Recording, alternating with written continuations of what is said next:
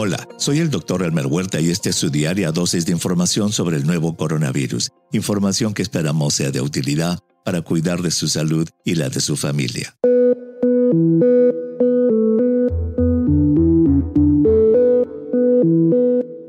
Marzo es un mes muy especial en el transcurso de la pandemia causada por el nuevo coronavirus en América, pues a pesar de que algunos países detectaron la enfermedad por primera vez en febrero, fue en marzo que la mayoría de los países latinoamericanos detectaron su primer caso y por lo tanto empezaron a implementar sus primeras medidas de control. Habiendo transcurrido ya un año desde que empezamos a ver con horror y sorpresa que la pandemia empezaba a causar muerte y sufrimiento en los países de la región, es momento de hacer un balance general y de ver qué errores debemos evitar y qué lecciones debemos aprender con el fin de estar preparados para la próxima pandemia, que los expertos no dudan que llegará en algún punto en el futuro.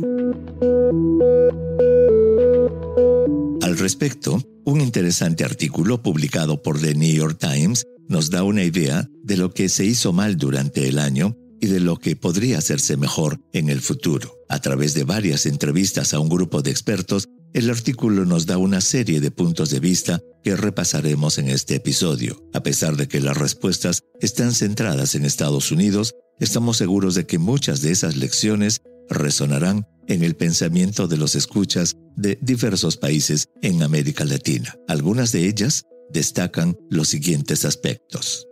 En primer lugar, en preparación para la próxima pandemia, pensemos en diversos escenarios de ataque. En la presente pandemia, el nuevo coronavirus se contagia principalmente por la vía respiratoria. Pero, ¿qué tal si la próxima pandemia es causada por un virus o bacteria que se contagie por la vía digestiva y respiratoria o por la vía sexual o por las tres? La sociedad debe tener planes para enfrentar esas y otras posibilidades. En segundo lugar, la sociedad debe hacer de la ciencia el pilar fundamental de la respuesta a cualquier futura pandemia. Reflexionemos en la contribución de la ciencia durante la presente pandemia.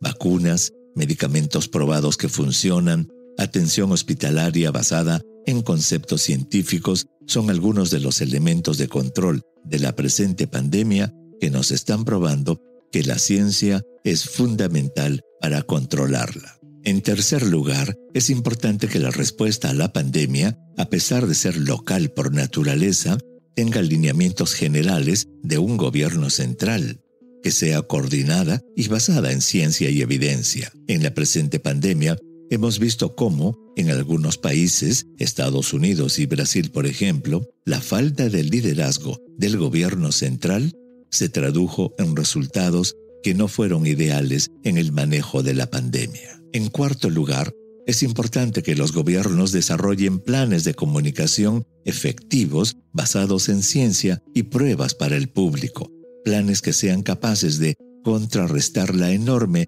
influencia de las fake news o noticias falsas, así como de las teorías conspirativas que durante esta pandemia han sido tan negativas. En quinto lugar, los gobiernos deben invertir en sistemas de salud pública que basen su funcionamiento en la generación de datos certeros y confiables.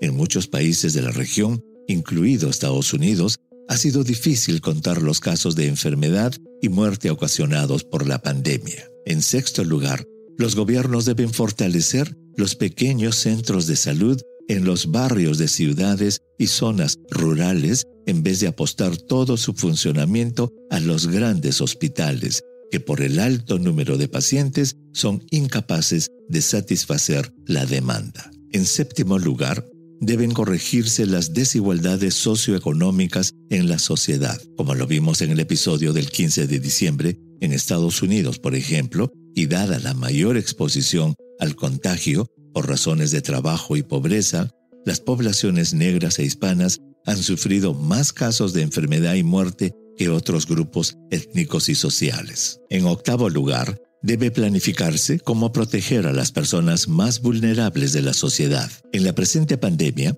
las personas más vulnerables han sido los ancianos.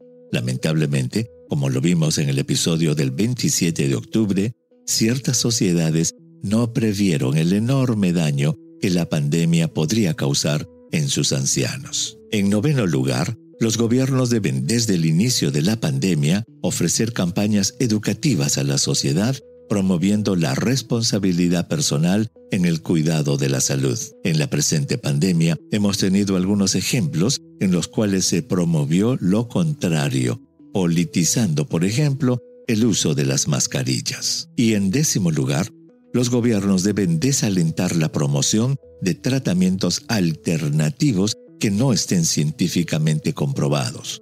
Como lo escuchamos en varios episodios, hemos sido testigos de cómo, durante el año, el uso de hidroxicloroquina, ivermectina y dióxido de cloro, entre otras sustancias, han contribuido a darle una falsa sensación de seguridad al público.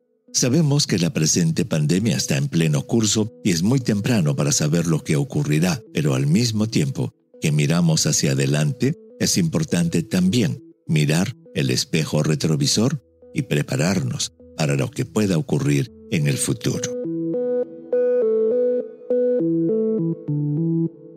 Envíeme sus preguntas por Twitter. Intentaremos responderlas en nuestros próximos episodios. Pueden encontrarme en arroba Dr. Huerta. Y si cree que este podcast es útil, ayude a otros a encontrarlo calificándolo y revisándolo en su aplicación de podcast favorita. Volveremos mañana, así que asegúrese de suscribirse para obtener el último episodio en su cuenta. Y para obtener la información más actualizada, siempre puede dirigirse a cnnespañol.com. Gracias por su atención. Chao.